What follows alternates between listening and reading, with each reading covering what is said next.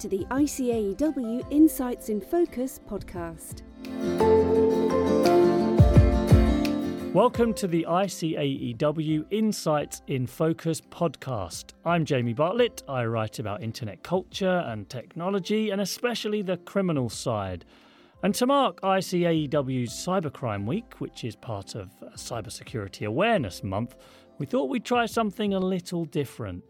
So every day there are news stories of huge hacks and massive data breaches, and in my years of covering all this, I've noticed that sometimes these horror stories can kind of wash over people, just more numbers.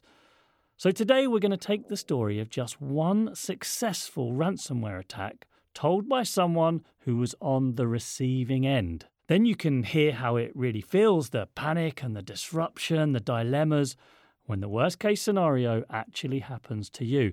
And we're grateful that Gareth, that's not his real name, is going to talk us through his experience as an IT manager at a large company who went through all of this. Gareth, welcome. Hi, thank you. And we're also joined by Mike O'Neill, who runs a company called Optimal Risk that offers penetration testing services. So their job is to hack into companies and tell them how they did it. Mike, that sounds like a fun job. It has its moments. And Mike will explain, I suppose, how the hackers target companies like Gareth and how, how they think. And then finally, by ICAEW Sophie Wales, who who's going to tell us uh, what she's hearing from members and what this all means for chartered accountants. Not quite as fun as Mike's job, Sophie, but welcome. Hi, thank you. okay, I think we'll start with you, Gareth, of course. Just take us back to 2014 and sort of what you were doing, where you were working, how big your company was, what your responsibilities were. Sure. So at the time, I was a system administrator managing a small team of help desk engineers, and uh, the business was a medium sized business, around 150 users. And how would you sort of rate your own sort of, I know this is a sensitive question, but your own company's cybersecurity measures at the time, were you sort of happy with where you we were? We thought we had a pretty good defense, to be honest. We had a centralized antivirus system that could manage all the policies and manage all the scans. So we ran regular scans weekly, daily, and um, monthly, and they went more intense as they went on. We had uh, personal firewalls installed on the devices, and we also had a perimeter defense that was quite good, we thought. Um, we only allowed VPN into the site. We didn't have uh, any web servers. We didn't have a DMZ that people could take advantage of. So we thought we were quite well protected actually from this new threat of ransomware. Okay, now let's go to the day itself then. What were you supposed to be doing that day? What what did what you know what was your what was your day going the to day look like? Supposed to be a typical day, of course. I would generally get in in the morning, 7.45, 8 a.m. and meet with the team. The last one in would have to make the teas and coffees. So, in actual fact, I was the last one in on that day. So the teas and coffees were my responsibility. Um, we would have a unofficial chat where we would sort of have a little bit of a rant about some users that were annoying us or any concerns that we had about tickets the previous day. And then we'd move on to um, a more official meeting with the team about how we would prioritize our tickets, how we would manage that day, really, if the guys needed any escalation, if they need any support from me or from any other management. Okay, so nothing unusual in the day itself. You got there, had your teas, your coffees, made you know by you. Yep. Everything's going well. Tell me what then happened. So I was working on some projects actually. I was um, managing a an installation of SharePoint on premise. So I don't we know were, what that means. I'm it's afraid. uh, it's just a document control system um, where we had some audits. We had some non-conformances with an audit, and I was actually speaking to the the compliance manager about how we're going to control the documents, um, checking in out how how could we ensure that our systems are, are verifiably auditable. So the help desk phone started ringing, and none of the guys were there. They were out on jobs. They were sort of dealing with the users, and they would have a list of users that would go around and see in priority that we discussed in the morning. And the phone was non-stop ringing, and I would ignore it usually because my role wouldn't be to answer those phones. And the compliance manager was kind of looking at me as if to say, "Are you going to get that?" I was like, "No, no, no, don't worry. We can carry on our discussion." And then it kind of continued. It would go off, and then the phone would go off again, and it would ring out and then it would keep going. So And you're thinking this is not normal now. not usual. So after sort of two, three minutes of letting the phone ring, I had to say, excuse me, uh, apologise to him and, and take the call. And it was quite a strange problem that was reported, actually. The users reported file corruption. And it's not something that you really hear. Usually when you hear that, the your mind goes straight to, okay, user error. Have they deleted the file? Have they saved over any information? Have they actually copied the file and opened in an old copy or something like this? So uh, I went around and looked for one of my guys and said, "Look, this this user's having problems with file corruption. Can you go and see them, please?" Should be a simple problem by the sounds should of it. Should be should be a simple problem. So I walked around the building, found him, managed to tell, tell him where to go, and I made my way back. And my other staff member was sitting there, and, and his face was white as a sheet. He looked like he was terrified as to what was happening, and I, I couldn't understand why he was so perplexed. So we had a system where we wouldn't necessarily use our IT accounts to have access to all of the file directories. We would have an admin account, which is generally best practice. So he, he said, Look, I'm going to use my admin account and going to check a few files. So I said, Okay, yeah, I'll, I'll have a look to see what the, what the problem is. And he opened a file and it, it came with a message file corrupted, cannot be read. So I thought, well, that's really odd. It's just a normal file in a normal directory. Same thing you've already heard as well. Same thing already heard. We do a, another couple of files in the directory and the same message occurs. He moves to a completely different directory because our business is quite segmented. There were smaller teams around and finance, operations, purchasing was generally quite spread, spread across the business. So we, we investigated these files and we noticed that there was a text file sort of at the bottom of each directory where these files were corrupted. And this text file read, All your files have been encrypted. You have been a victim of ransomware. It was serious. And going through the text file, they said, If you do not send Bitcoin to this address, then we will encrypt your files forever. We will not give you access to a decrypt tool.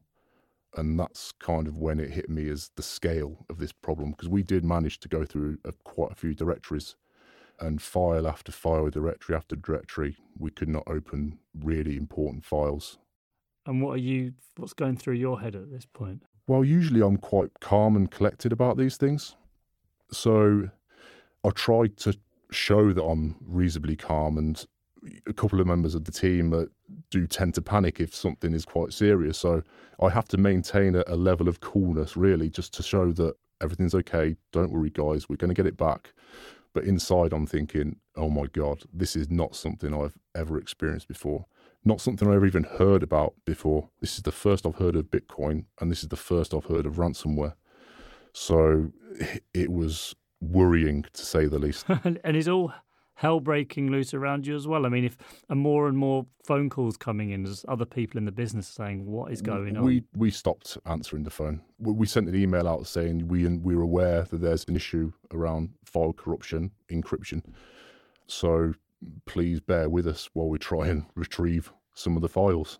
Now we'll come to to you in a second, Mike. But you must have had some contingency plan or something. How, what what had you in place for not necessarily this attack, but these kinds of problems? So we did have a backup solution in place. It was quite a new cloud solution that we had. So all of our data would back up to a local server, which would then replicate to the cloud. But the problem with that is it throttled a lot of our bandwidth. We only had a small internet connection.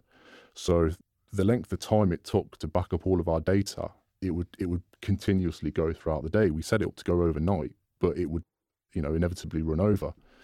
So if people needed to use the internet, which was quite a lot of the business, they were reporting slow connection. So we had to throttle the the backup to make sure that the users could actually use the internet. So the backup was moving really, really slowly over the net. And we also had another solution called Volume Shadow Copies, which basically takes a copy of your files and, and stores it. It's a Windows Server thing. So I'm thinking deep down, oh yeah, it'll be fine. You know, possibly we we could just get these files back. Um, it would be a huge disaster recovery project, but I'm thinking, you know, we could, we should be able to get these files back. Right. Now, we're going to come to the disruption it caused and what ultimately you had to do in a second. But before that, Mike, what what do you make of this story? Your you know your job is, I suppose, a bit from the attacker's perspective. When you're listening to this, what's your first reaction? And tell us a bit about it from the attacker's side. What are they doing here? What are they planning? What are they thinking? Well, they're probably looking at any number of targets and they'll exploit a vulnerability that they find. There's all sorts of places on the dark web where hackers share information, compromised credentials, things like that, and people might pick it out, have a go at a few companies, see what they can do. And then if they find a way in, they might start to build on that and exploit it. So it really depends. Sometimes people might target companies specifically because they think they've got lots of money. They think they might have a lot of sensitive or useful information, intellectual property, research and development. So there's a number of reasons why companies may get targeted. It could just be coincidental. There was a a compromise that had been leaked. You know, you also get hacktivists out there who have particular issues against companies. Sometimes they're in it for money, sometimes just because they want to make a point. So you're sometimes targeting a company, but sometimes you're just not. You're just you're targeting a weakness in a piece of software somewhere, anywhere. Doesn't matter where. That's what the hackers are looking for, and they'll put out a load of checks to see what comes back that they can actually pick up and exploit. And this kind of attack, how do you got any idea of how common this is? I mean, we always hear it's, it's sort of increasing all the time. Back in 2014, pretty unusual, but quite rare at the time. Things have moved on since. I think, yeah, 2014, Bitcoin wasn't that well known. Ransomware attacks weren't that well known. They, they were in the community, but not uh, widely aware of. I just had a look earlier today. I think there were 304 million ransomware attacks around the world in 2020. Interestingly, the UK was only about 12th or 13th on that list. I think India, America, Mexico were mm. in the top three, but it's obviously growing. You know, we're what, I don't know, fifth or sixth largest economy in the world, so there's money there. More recently, we've obviously had that move to hybrid working that may bring in other vulnerabilities that people can exploit.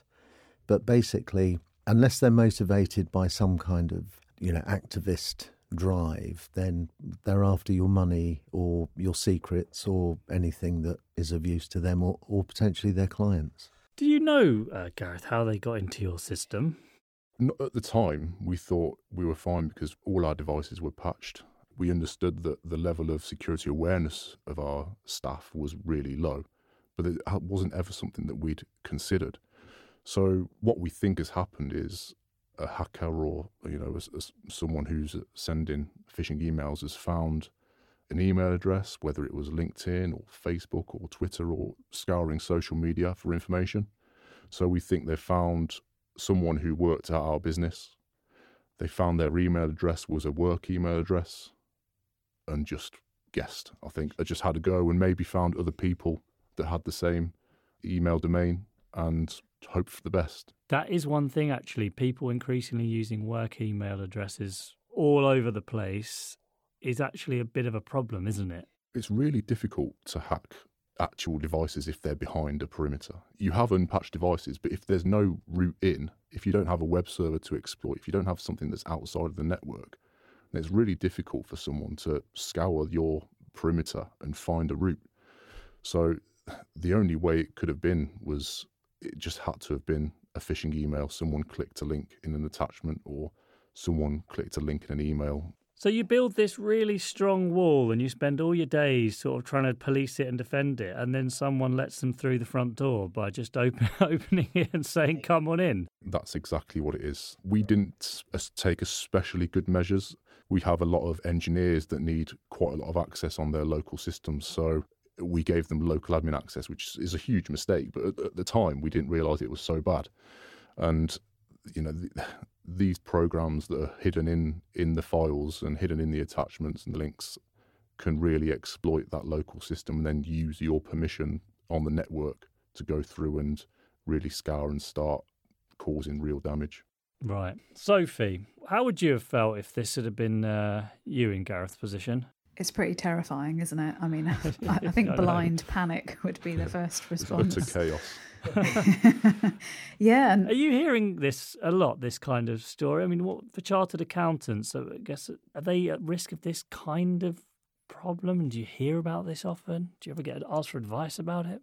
Yeah, I think they are at risk, and I think there's probably a few reasons for that. And I suppose, you know, our members who are in practice, their businesses are really dependent on them having access to all the data that they use to provide services to their clients. So if you're performing an audit or you're doing a tax return, you, you know, it's really critical that you have that data especially if it's a busy season or you've got a deadline coming up. So, you know, I think people out there know that chartered accountancy firms rely on this data and will probably do anything to get it back.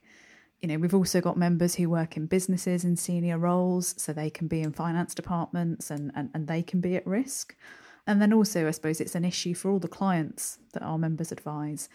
And if they were unlucky enough to be attacked, I think probably they would turn to their accountant as their trusted advisor for, you know, please can you help me? You know, what do I do here? And actually, ICAEW has a, a fraud advisory helpline that advises people um, either if, if our members have been a victim of, of, one of these kinds of attacks or a different kind of fraud, um, or if their clients have. So, yeah, I think we do get asked, so should I pay the ransom? And I think the advice we give is probably in line with what I believe the police would say, which is no, you shouldn't pay. And I think the argument there is there's no guarantee you're going to get your data back. You know, the hackers probably won't publish that data anyway. You could be funding other illegal activity and, you know, encouraging them to do it again because, like you say, in most cases, people are only doing this to get some money. So if it's successful, then they're going to keep going. But I think the real challenge here is, you know, if you're desperate to have your data back and you want to resolve the crisis that you're having to deal with there and then, you know, you do a bit of a, a weigh up of the costs, don't you? Is it cheaper to pay the ransom or is it cheaper to, you know, having your systems down, having to rebuild your systems? And you're probably not thinking straight either because you're probably so panicked that you, you're not actually able to step back and really look at you know, all the reasons you've given, that probably flies out of your head when you're suddenly looking at a file that says it's going to be encrypted forever in 24 hours unless you pay. Yeah, absolutely. And you know, you have to make a decision in the heat of the moment, don't you? And and I, I, like to say that I'd be calm and that I'd be able to make a reasoned decision on it. But you know, if you need the data, then I think a lot of people probably do end up paying. Mike, what's your view on paying these ransoms? If I can start with one point, we run quite a lot of crisis management training for, for boards, and this is something that comes up quite a lot. A few years ago, they were asking what Bitcoin was and how do we open an account. Now, making them aware of that, I think, is important because it's those early days and that those early hours response which are quite important. I think you've got to be pragmatic about whether or not to pay. It depends on the impact of the business. How seriously have you been locked out?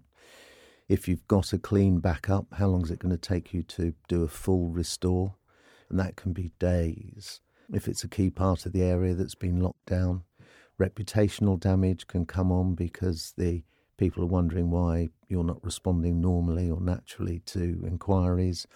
I think you've got to be a fairly hard headed um, or take a fairly hard headed business decision about it. There was the recent pipeline in the States where they, I think, $40 million alleged to have been paid. But the point is, you know, get, get your act together after that so they can't come back. You know, scour how did they get in, what did they do. You've got to reassess your systems continually. You're listening to the ICAEW Insights in Focus podcast. So, Gareth, what did you guys decide in the end about paying this when you saw all these files being decrypted? It was a chaotic afternoon, to be honest. I was dragged into various meetings. There was one meeting that lasted about five minutes where there was sort of defiance from a couple of the executives and said, We're not paying. We're not going to pay. Gareth, you've got to get this back now. So you've got to get this back. Did you just try and explain it might not be that simple? Of course, yeah. But the, the IT was never really taken all that seriously at our place, and there was quite a lot of groupthink within the board. So they ended up, you know, I could have an opinion on what they needed to do, but inevitably they would just agree with each other about what needed to be done. So I could have the best will in the world and try and have the best protection in the world. But even as I explained earlier, without thinking about the users being the big weakness, there was wasn't really much else we could do apart from trust our backup system and also have good policies in place so you can test your backups regularly and make sure that you can do a full restore if anything like this happens. But it, yeah, it was it was chaos. So yeah, one meeting lasted for five minutes where I was sh- shunted out, you know, as if it was my fault. So I went back and tried to investigate our backups and see what we could get back. First of all, see if we can get anything back from the volume shadow copy, which was actually just a copy in our systems. But that was encrypted too. So the backups were encrypted. So that's when you have a real danger. So that happened. And then the next step for me was to get in touch with the backup company. If how could they help us to restore this this data? Then there was another meeting which lasted about an hour, and that was when the managing director was really worried. He was sort of considering what had happened a bit more because it, it didn't hit them at first. You know, there was panic, blind panic, but they didn't really consider the implications of what had actually happened. And then they started thinking about the legal implications. You know, this is financial data. They needed to keep it for seven years, 10 years in some cases. And this was happening across various segments of the business. So there was lots of different executives talking to us saying, we could be really in the trouble, in a lot of trouble. It sort of starts off as a as a small IT issue, and and the more you look at it, the worse it kind of gets. Exactly, that's right. Yeah. So it then went from my responsibility to a board level responsibility. You know, they were the ones in trouble if they didn't um, meet the legal regulations. So I was still trying to reassure them that we have backups and you know everything should be okay. But this is literally a full restore. A lot of the network was touched by this ransomware attack purely because we didn't manage our permissions in a in a great way. So going through the backups, we found that there was files that we couldn't get back and we found that there was files that we could get back. So it was just a case of trawling through and trying to identify which backups were the latest, identify which backups were the full backups, and which backups we could, you know, safely restore in, in a timely manner. So how bad was the disruption overall? I mean, you're, you you you've decided not to pay the ransom, obviously, because you're going through all of this. And that was another conversation. Really, there was some in the hour meeting that we had after that quick meeting. It was there was another executive that said, "Why don't we just pay? You know, we'll get it back instantly if we just pay them." So these people were just obviously after money. They didn't say that they're going to steal our data. They didn't say there was no contact with them. Essentially, it was reading from a text file. That was all the contact we had. You also thought, don't pay this. Yeah, my my opinion was don't pay because they could give a decryption tool and it would only work for one directory. You know, they could be quite smart as you know run different encryption tools on on different directories and then have different decryption tools to unencrypt or decrypt the data. So we thought, no, that's probably not a good idea because we pay them, then it only unencrypts part of the network that we don't want back anyway, or not that we don't want it back, but it's not as important or not as sensitive as the other data. And then we're still left with a whole load of real sensitive data that is it's still encrypted. So yeah, there was consensus in the end, barring a lot of arguments, and, and there really was heated arguments in that boardroom. And the consensus was, yeah, we, we don't pay, we just hope that our backups are robust. So you got some back, not everything in the end, but talk me through how bad was the disruption? So how long did it take to fix this? How badly did you? I mean, what? How much did you lose, and, and what were the sort of the costs, both, I suppose, financial, but resource wise, time wise, reputation wise. Time wise, it took us five days to get back what we could, and that was restoring backups that were slow because we had to get stuff that was in the cloud. We didn't have everything on our local server. So the local server only kept like a latest copy, but then that had storage issues. So the disruption was major. Five days it took us to get back to a position where we could actually begin to build our file system back up again and start working essentially. There were some areas of the business that could work, but the finance departments, quite a bit of operations, yeah, they were stuck twiddling their thumbs for a lot of the time, you know, dealing with customer inquiries, having to you know write down what the inquiry was, and not having access to the files they needed to input that data. So they were literally working from pen and paper. Did you have a? I hope you had a nice cold beer after the five days of. Uh, yeah, I did. It was it was a huge relief actually. Yeah, it was it was massive. It was something that I'd never ever want to go through again. And actually, we've it has happened again a couple of times, but um, not on a big scale. And our systems have been in such a place where we can get everything back and always have the latest copy of everything.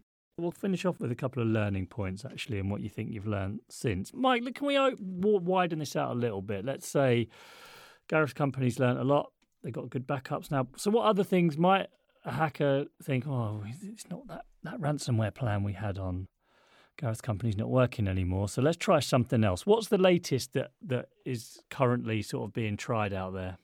There's different skill levels. There are, you know, you've got people that are probably, you know, government level trained hackers who can write code to bypass applications and things like that, but that's a very small amount or small percentage. Social engineering is a good way through.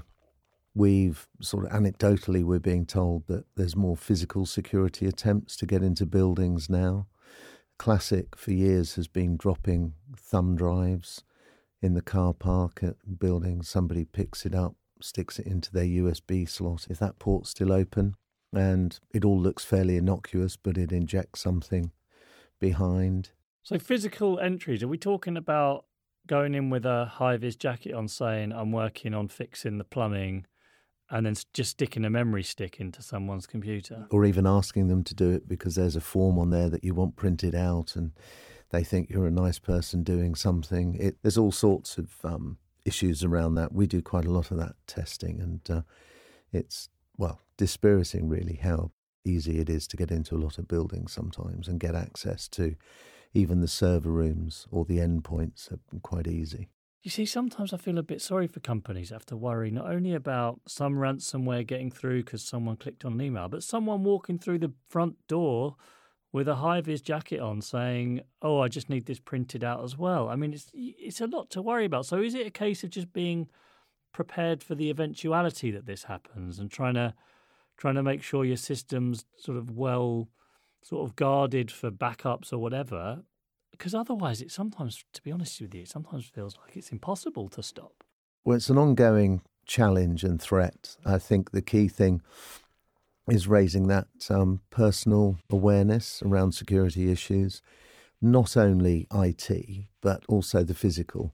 If someone's in the building, but they should be wearing a visitor's ID card, but they're not, what do you do about that?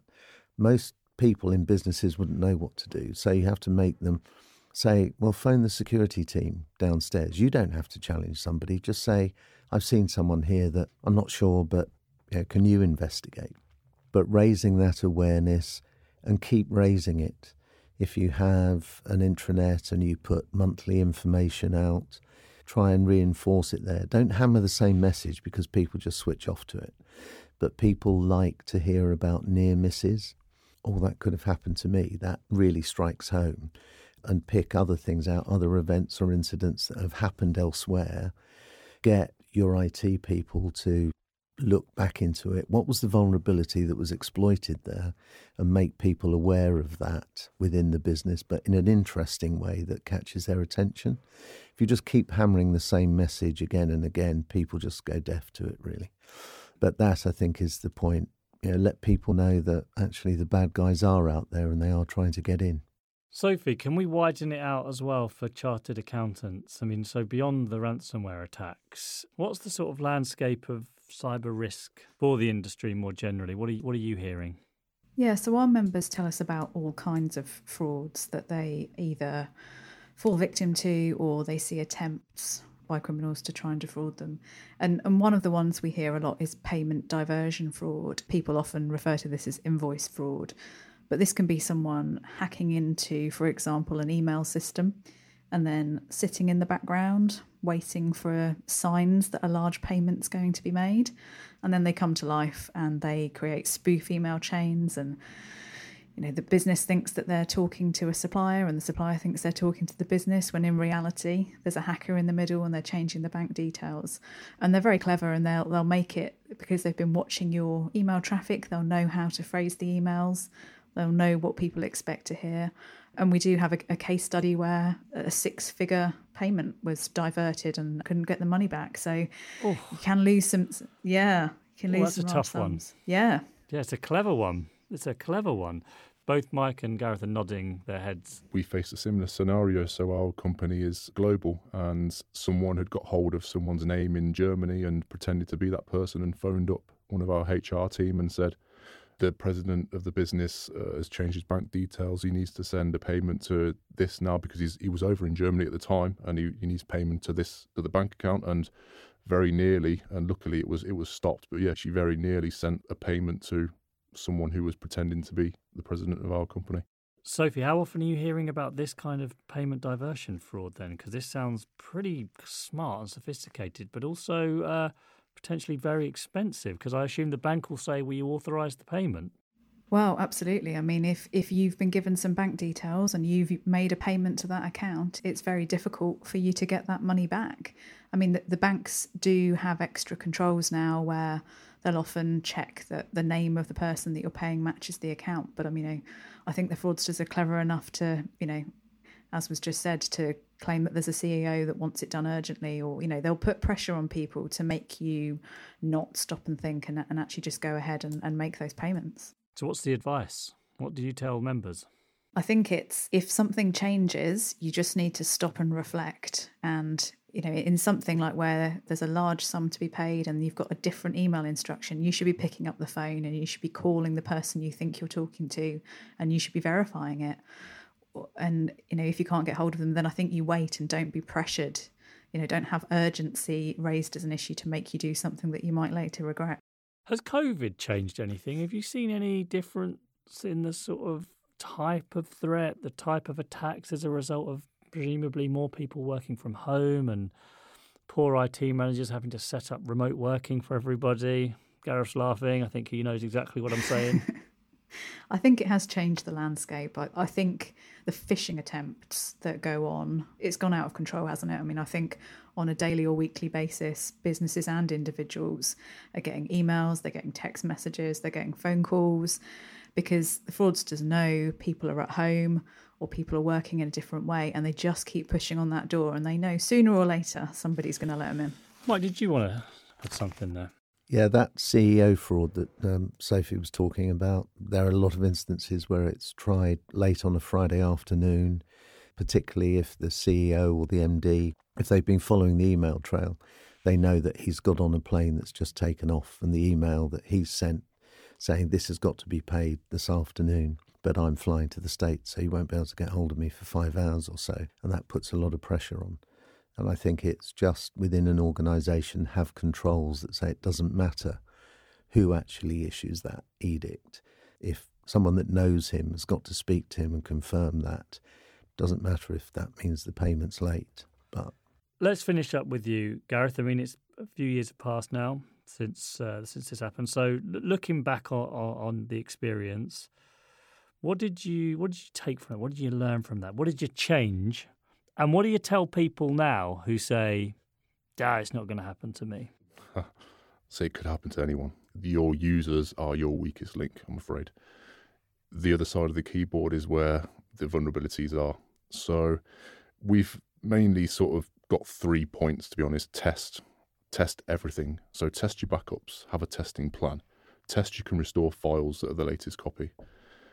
Test your users with fake emails as well. Have a system where you send them phishing emails with attachments in, see if they open the attachments, see if they click the link, and then set up a landing page that tells them that they've, you know, failed a phishing test essentially. Set up a button or set up something in your email system where if they think there's spam or a phishing attempt, click a button and it sends it straight to your IT department. So you, you want to get something like that in place. Policy really important as well. So make sure you have policies on training. You have a training system where your guys get. We have an hour every year for each person. Um, maybe that's too little, but at the moment that's kind of manageable. It's sort of two half an hour sessions or three 20 minute sessions, something like that. We always we have a an online platform where they get invited to enroll on a training course, and there's videos that explain all the ways that they could potentially be exploited which includes the social engineering attacks, which includes the look people looking over your shoulder if you're in a coffee shop. It includes um, people walking into your building, people leaving USB sticks, people getting text messages, even, and of course, people receiving phishing emails. So, have an online platform where you can train your people and zero trust. I know it's horrible to say, but don't trust anybody. Verify who it is. If you're not expecting the email, don't click any links or don't open the attachment. If you're not sure who it is, reply or call or even talk to the IT team. We got this email. It looks a bit dodgy. Could be this customer. It could be this supplier. I've not seen anything like it before. It's landed in my inquiries folder, so it could be a new customer. And just get them to check it because it doesn't take a lot. There's a lot of things that you can spot in a spam email that would probably tell you that it's phishing. Right. Well, listen, time's flown by like I knew it would. But I just want to say a very big thanks to Sophie. Thank you so much, Sophie. And to Mike, and of course to Gareth. Thanks so much for sharing your story with us. Best of luck in the future. Seems like this experience, though, has probably put you in quite good stead in a way.